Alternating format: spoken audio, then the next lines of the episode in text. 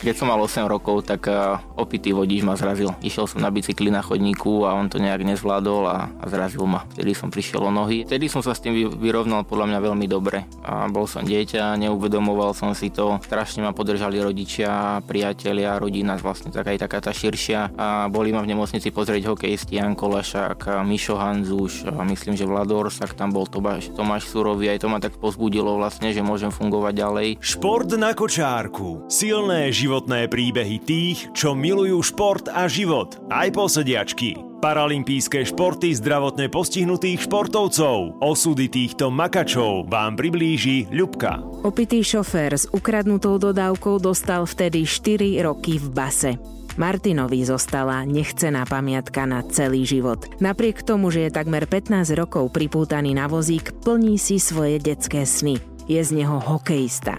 S týmom sa dostal medzi svetovú elitu a je dosť pravdepodobné, že pôjde do Tokia na Paralympiádu. Príbeh ako zo zlého sna Martin premenil na spanilú jazdu životom. Podcast o tom, že život treba žiť naplno a nie prežívať. Ja mám teraz u seba v štúdiu chalana Martin Jopa, s dvomi P podotýkam, hej.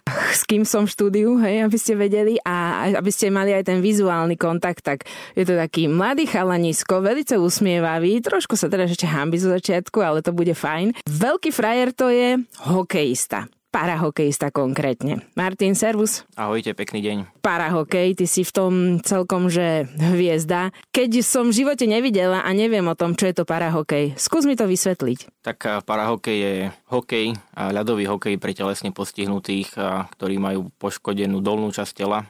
Väčšinou to sú ako my ich voláme amputáty, takže, takže ľudia s amputovanou jednou alebo omoma nohami. Jednonožci ešte hovoríte Jednonožci, však. alebo tí čo, ma, tí, čo nemajú ani jednu nohu, sú, jednu nohu, sú kraťasi. Áno, čierny humor funguje, to som počula. A, a takisto máme aj nejakých, nejakých ľudí, ktorí majú seknutú chrbticu, poškodenú chrbticu, takže majú ochrnuté nohy. A ten hokej vlastne vyzerá tak, že sedíme na špeciálne upravených saniach, ktoré majú pod zadkom dva korčuliarské nože klasické. Posúvame sa pomocou krátkých hokejok, kde je vlastne na jednej strane čepel ako na normálnej hokejke a na druhej strane sú ostré hroty vďaka ktorým sa posúvame v podstate ako biatlonisti s paličkami. A inak to vyzerá ako úplne normálny hokej, hra sa to 5 plus 1, hra sa to na veľké ihrisko, na veľké brány, všetky pravidlá sú rovnaké a vlastne sa iba nehrá 3x20 minút, ale 3x15. Akurát, že tie hokejky maličké, ktoré držíš v ruke a ktorými sa posúvaš, v momente, keď pri tebe je puk, tak ich rýchlo musíš e, presunúť na hokejku strieleciu, hej? No, v podstate áno. A už, už po nejakých tých rokoch skúseností sa dá aj naraz posúvať, aj naraz ovládať ten puk. Takže už to potom ide v tej rýchlosti, ale áno, dalo by sa to aj takto povedať, tak zjednodušene. No a tie sánky, ktoré, ktoré vlastne používate na presun, oni majú, si vravel, ako, ako korčule, hej, takéto ostrie. Je to labilné? Akože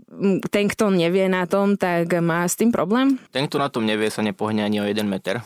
Takže je to ako klasické korčule. A, ale človek sa do toho dostane veľmi rýchlo. Tým, že my vozíčkári, aj ty s jednou nohou a takto celý život nejak udržujeme ten balans, tak máme silné a, jadro jadro tela, takže vieme na tom udržať ten balás a tréningom, tréningom to ide stále lepšie a lepšie, ale hlavne v súbojoch to je labilné. Tie dva nože sú od seba, ja neviem, možno centimeter alebo pol centimetra, je to naozaj na úzko. A keď sa napríklad ja 60 kilový chalan stretnem s nejakým 100 kilovým Rusom, tak letím k zemi. Áno. Často letíš? Tak snažím sa tomu vyhýbať a už som si našiel aj nejakú, tak, e, nejakú techniku na, na tie strety, ale párkrát za zápas sa to stane. Keby ste sa stretli s Chárom takto proti sebe, tak asi by nemal on šancu na, na tých sánkach. No, v súboji pri Mantinelli by som šancu nemal ja, to je jasné, ale, ale takouto obratnosťou a, a nejakou rýchlosťou, tak mám asi ja výhodu oproti tým väčším chalanom. Však tí tenší a ľahší sú aj rýchlejší, ja som to pozerala v telke. Áno, áno. Áno, výborne. A to sa ešte volá, ten parahokej sa volá, že sledge hokej, či? To bol starý názov a teraz vlastne po novom všetky paralympijské športy premenovali na para šport, mm. ako je u nás parahokej, takže sledge hokej kvázi zanikol. Mm-hmm. Čiže parahokej. Ja som tu mala minulé hostia a ten mi vymyslel názov rubriky, že šport na kočárku a Ale vy nemáte kočárek, vy máte šport na sánkach vlastne tým pádom Áno, však. tak sme takí sánkári. Vy máte teraz úplne úžasný úspech za sebou, úžasné obdobie. Amatérsky tím zo Slovenska, že 5,5 človeka, hej, zo Slovenska sa prepracovalo do svetovej elity. Boli to zurvalé zápasy s Čínou, tuším, pravda? Pravda, pravda, takisto s Nemeckom. To vlastne boli také dva najdôležitejšie zápasy na tých majstrovstvách sveta, lebo vedeli sme, že s nimi budeme bojovať o to druhé miesto. Na prvom boli bezkonkurenčne Rusy. Tí patria medzi top 3 týmy na svete a majú tisícky hráčov, ktorí sú za to platení, sú to profesionáli. Takže sme sa sústredili na tú Čínu a Nemecko a Popravde ešte stále tomu asi nevieme uveriť. To taký malý hokejový zázrak aj teraz, keď si to vravela, tak sa to veľmi dobre počúva, že sme tam. Tak ako som povedal, malý zázrak. Bude to sranda ešte, pravda? No určite áno. Hlavne, hlavne teraz máme dva roky na prípravu a už teraz sme boli na takej top uh, amatérskej úrovni. Už sme si mysleli, že sa nemáme kam posunúť a teraz sme zistili, že budeme musieť. Ale vy teraz hľadáte vlastne spoluhráčov, čo vám posilnia tým, lebo predsa len tá hrácka základňa na Slovensku, máš nejakú predstavu, že koľko vás je? Mám to presne spočítané. Daj, daj. 15. 15 kusov, vážený svetová elita, americké profi týmy versus Slovensko, toto bude o dva roky na majstrákoch. Tak e, ja som mal takú vtipnú príhodu, keď som sa, niekým som sa o tom rozprával, tak som vravel, že v Kanade je vlastne 20 tisíc hráčov a na Slovensku je 15, že ten nepomer je neskutočný, tak mi vraveli, že ale veď 20 tisíc a 15 tisíc to nie je až taký veľký rozdiel. tak som ich musel vysvetliť, že my tam tie 3 nuly nemáme. to je neskutočné.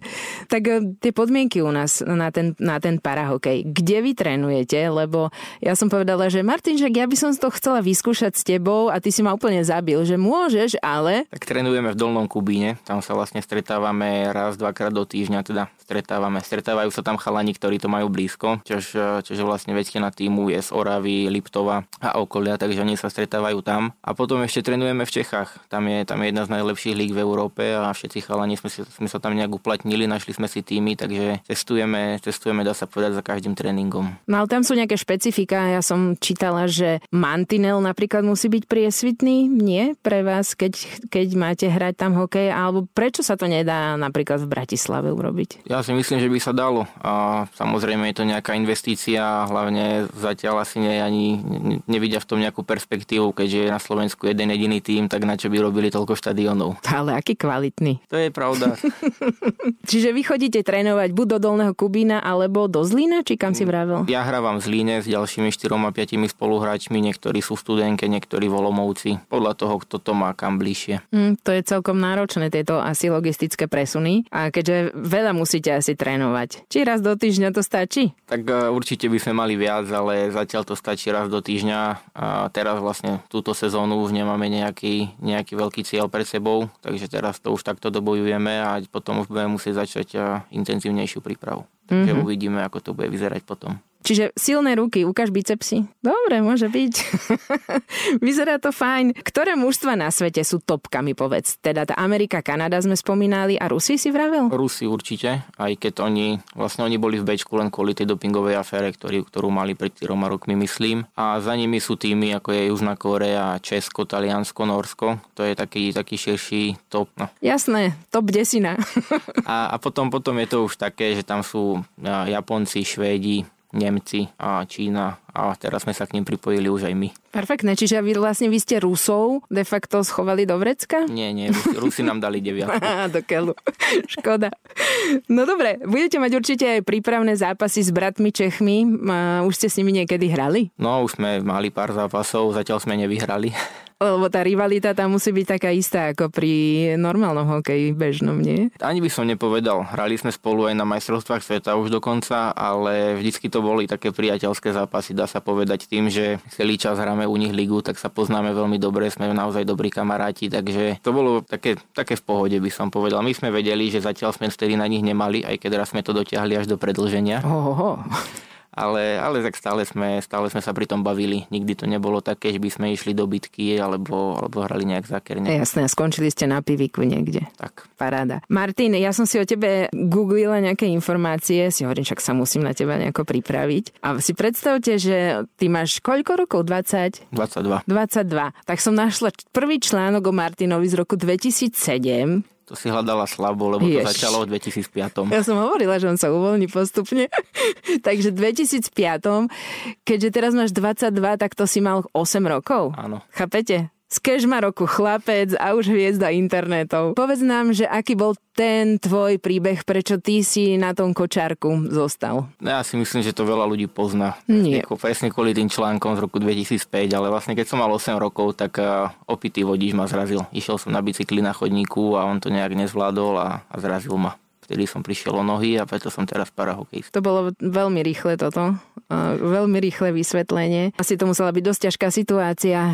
Ako si sa ty s tým vyrovnával a kedy si vlastne Ty si aj predtým hrával hokej, pravda? Pravda. Ja tedy som sa s tým vyrovnal podľa mňa veľmi dobre. A bol som dieťa, neuvedomoval som si to. Strašne ma podržali rodičia, priatelia, rodina, vlastne taká aj taká tá širšia. A boli ma v nemocnici pozrieť hokejisti Jan Kolašák, Mišo Hanzuš, a myslím, že Vlador Orsak, tam bol Tomáš, Tomáš Surový, aj to ma tak pozbudilo vlastne, že môžem fungovať ďalej. A hneď, hneď ak som vyšiel z nemocnice, hľadal som nejaké možnosti, ako ďalej športovať, ako sa zapojiť do života. Vtedy ma vlastne Jan Kolašák zavolal k nemu vtedy hrával v Pardubiciach, tam som prvýkrát videl sledge hokej a už mi bolo úplne jasné, hm. kam sa môj život bude uberať. Perfektné. Čiže parahokej pre teba znamená teraz čo? Je to tvoja frajerka? Alebo frajerku máš inú? Pozdravíme ju. Frajerku nejdeme zdraviť, není. Nevadí, dievčatá Ale... je voľný ale ani hokej nie je moja frajerka. Je to, je to asi aj trošku viac. Je to, taký, je to taká vec, kvôli ktorej nemám problém vstávať aj ráno o 6, aby, aby som si išiel zatrénovať, aby som si išiel zahrať. Vždycky sa na to strašne teším, aj keď uh, nie vždycky je to rúžové, nie vždycky sa vyhrá, niekedy sa aj pohádame, ale stále je to vlastne tá vec, ktorá ma aj, aj držala pri živote, keď som bol malý, keď ma vlastne zrazilo to auto a, a vec, pre ktorú som aj teraz schopný obetovať veľmi veľa. A ty teraz hrávaš na akej pozícii? Čo treba zahrám? Vážne? Vy ste tam akože multifunkční, hej? No, tak musíme, veď je nás 15, keď to niekto zraní, treba ho nahradiť. Ale, ale zvyknem hrať útok. Čiže okrem spoluhráčov hľadáte ešte aj sponzorov, aby ste mohli to trošku rozbehnúť medzi tou elitou. Ja sa strašne na tie zápasy teším. Ja som nevedela trhnúť z reagu, že teraz naposledy, keď boli aj majstrovstva v Ostrave, tak sme hľadali nejaký večerný film a náhodou sme prepli na paralympijsky, na parahokej a my sme s otvorenými ústami pozerali, že aká úžasná atmosféra, vypredané to tam bolo všetko. Všetci povzbudzovali o dušu. Tak keď toto by sa stalo niekedy u nás na Slovensku, Slovensku. Hrozí, že by sme aj my mohli byť usporiadateľmi majstrovstiev sveta v parahokeji elitnej skupiny? No tak dúfajme, že áno, ale teraz to ešte asi nebude a bude ťažké sa tam vôbec udržať, takže to je zatiaľ iba veľmi asi rozprávka. Čiže cieľ je jasný udržať sa v elitnej skupine, hej? No určite áno, hlavne cieľ je dokonca ešte trošku smelší. Chceli by sme skončiť do 5. miesta, čo by nám zaručilo účasť na Paralympiáde. No toto, tomuto som sa ja chcela dostať, že Paralympiáda vlastne tam ešte parahokej slovenský nebol. Nie. A tam sú aké podmienky, keďže tam sa môžete dostať, eh, keď čo splníte? Keď skončíme do 5. miesta v elitnej kategórii, alebo potom vlastne tri posledné týmy z toho Ačka a tri prvé týmy z Bčka hrajú kvalifikáciu. Mm-hmm. Takže aj ďal vedie cesta na jednej kvalifikácii sme už boli, tá nám vôbec nevyšla. Tam sme skončili poslední, aj keď zápasy sme odohrali vyrovnané, ale vtedy, vtedy na to ešte nebola tá kvalita. A kedy budú prvé najbližšie paralympijské hry zimné? Myslím, že 2022. No, tak to natrenujete, stúpne hráčska základňa minimálne po tomto rozhovore. Výborne, ale e, ono je to tak, že ty okrem, a predpokladám, že aj tvoji spoluhráči okrem toho, že chodíte na tréningy a hrávate, tak sa musíte aj nejako živiť, že? No áno, tak všetci, všetci pracujeme, tí mladší a šikovnejší ešte študujú a, a ako som vravel, vlastne hokej je taká voľnočasová aktivita. A ako pracuješ ty? Ja pracujem v autoservise ako pomocný pracovník, diagnostik a elektrikár. Pozdravujeme pána šéfa, ďakujem, že ťa uvoľnil. ďakujem, som... naozaj, ďakujem. Ako sa volá krstným menom? Nikolás. Nikolás Erus. Čo si to študoval? Študoval som najprv aplikovanú informatiku a potom neskôr ešte som skúšal aj automobilovú mechatroniku. No a pre teba ako človeka na kočárku, jak to hovorí Tomi Masaryk, bolo ťažké nájsť prácu? Veľmi ťažké. A zo začiatku som si hľadal vlastne ešte brigádu ako študent informatiky a stávalo sa mi, že mi vlastne ten, tá firma mi povedala, že ma nemôžu zobrať, lebo nie sú bezbariéroví, že majú Prahy, nemajú upravenú toaletu alebo takéto veci. A je, čo sa týka bývania, že to je održku si nájsť byt bezbariérový? Áno, tým, tým, že vlastne som to nechcel hneď kupovať, ale hľadal som si iba nejaký, nejaký podnájom, tak uh, tiež sa mi stávalo, že to nemajú proste upravené a hlavne teda taká vtipná príhoda. Raz mi jedna pani povedala, že vlastne nemôže mi zbývať uh, do jej bytu, akože nemôžem byť jej podnájomník, lebo sa bojí, že jej objem zahrubne vozíkom alebo takto. Tvojim druhým domovom bola samozrejme Kováčova. Pomohli ti tam veľmi? Určite áno. A celkovo aj prístupom k životu, ale aj zdravotne, keďže po tej nehode som mal nejaké problémy s chrbticou, s ramenami a takto, tak tam ma dali dosť dokopy. Chvíľku som tam skúšal aj na protéza chodiť, ale keďže nemám tie kypte nejak dobre urobené po tej nehode, tak na protézy dá sa povedať som zanevrel, ale aj tak mi tam veľmi pomohli. Takto sa tešíme, že máme takéto zariadenia. Tam si stretol aj Riapoša, predpokladám, šéfa olympijského výberu paralympijského. Ja si myslím, že som ho prvýkrát stretol na Paralympiáde v Turíne, kde ma pozval ako čestného hostia. O, ja že pozval ma na, do krčmy na pivo. to až potom? To až potom. no, ostatní chalani, tvoji spoluhráči, čo sú to za kvietky? Ú, to neviem, či môžem takto Jasné, takto že môžeš. Bonzovať. Ja to nikomu nepoviem. Neviem, ja si myslím, že my sme všetci takí rovnakí. Taká... Ja, som, ja som stretla jedného, Aleša. Aha. Nie sme rovnakí. Áno, vidím, smeješ sa, pozdravujeme Aleša. On predával nejaké trička z chránenej dielne a to boli také so zipsami, suché zipsy nalepovacie. Vlastne každý vymýšľa, že ako sa teda, ako sa teda uživiť, že ste taký činorodý celkom, že nikto není doma a čaká vyslovene, že a mám tréning a zoberem si ten invalidný dôchodok a idem. No, myslím, že takto by sme dlho ani nepožili. ale, ale nie. Asi aj tým, že, že hráme ten hokej, tak sme všetci nejakí aktívni a nikoho nebaví sedieť doma. Už len to, že v hokeji máme partiu, tak by nám bolo doma smutno niekde na gauči pre televízorom, takže sa snažíme naozaj začleniť do tej spoločnosti. Perfektné. Zoberieš ma niekedy hrať uh, parahokej? Určite, kedykoľvek. V piatok máme sústredenie. Dobre, tak idem. A Martin, vy ste sa presťahovali z Kešmarku do Bratislavy. Prečo? My sme sa presťahovali do Bardiova a ja som sa potom presťahoval do Bratislavy. Že už ťa to nebavilo Bardejové, hej? Ale áno, bavilo, ale prišiel som za školou a tá škola úplne nevyšla síce, ale tak nakoniec som ostal. Čiže ty si tu, žiješ si v Bratislave, úplne happy, šťastný si sa nažívaš, behaš na tréningy, do roboty, do rady, na rozhovory. Tak nejak. Fantázia, úplne krásne. Dobre, tak ti ďakujem krásne, že si nás prišiel pozrieť a že si nám vysvetlil vlastne, že čo to ten parahokej je. Ja držím palce, držím palce silno, aby ste teda boli v top 5 a minimálne dostali sa na tie paralympijské hry. Ak chceš ešte aj ty môžeš niečo odkázať. A hlavne ďakujem za pozvanie a ja len dúfam, že to pomôže, pomôže tomu športu a, a hlavne, že to pomôže potom tým ľuďom, ktorí si ten šport prídu vyskúšať. Daj nejakú výzvu, že kto všetko by mohol sa prísť ukázať a komu zmeníte život, ako im zmeníte život, to nám porozprávaj. Prídite úplne všetci. To je tá výzva. Fakt, každý, kto sa na to cíti, kto má, kto má zdravý vrch tela, tak nech príde, nech si to vyskúša a ponúkam mu neskutočne výborný kolektív. Naozaj sme, no fantastický, naš, naš, no, našiel som si tam vlastne priateľov na celý život, to už viem teraz. Pomáhame si na lade mimo ladu a takisto, čo je super, že aj keď za to nedostávame peniaze a sme amatéri, tak cestujeme po svete, cestujeme po svete s hokejom, bavíme sa tým a sa stále pritom vidíme aj nejaké nové miesta. A kandidáti čo musia splňať, okrem toho teda, že majú mať pohyblivú hornú časť tela, musia byť e, v niečom špecificky, v niečom zdatný? No určite treba na to silu. Treba na to veľa sily a je to náročné ako hokej. Naozaj to nie je žiadne, žiadne ulievanie sa, ale hlavne, hlavne musia mať do toho chuť. Musia mať chuť športovať. Bolo by dobré, ak by trošku hokej rozumeli, ale aj keby nie, tak ich to naučíme. Ale hlavná je tá sila. Proste hrá sa na bránky, tam útočíte, bránite a úplne takisto ako hokej. Ale čo vám Martin ešte môže ponúknuť sú aj silné žurky. Napríklad e, po tom víťazstve a potom postupe medzi elitu v šatni, čo? Tak e, to áno a to, to bolo vlastne posledné, čo sme mohli dať ešte na internet. Veľké spievačky tam boli. To áno, naozaj, naozaj sme to vtedy veľmi užívali. Vlastne už, už posledné nejaké 3 minúty na striedačke bola síce napätá atmosféra, ale, ale tam už sme si to začínali užívať a potom v šatni sa to rozbehlo naplno. Perfektné, takže 3 dni, 3 noci ste oslavovali. Dá sa to tak povedať. Povedz, akého máte fasa trénera? No až tréner je najlepší, veď kam nás dotiahol takúto partiu rybníkárov. tak ďakujeme rybnikári, držíme palce, krásny deň. Ďakujem, krásny deň. Počúvali ste Ľubkin podcast Šport na kočárku.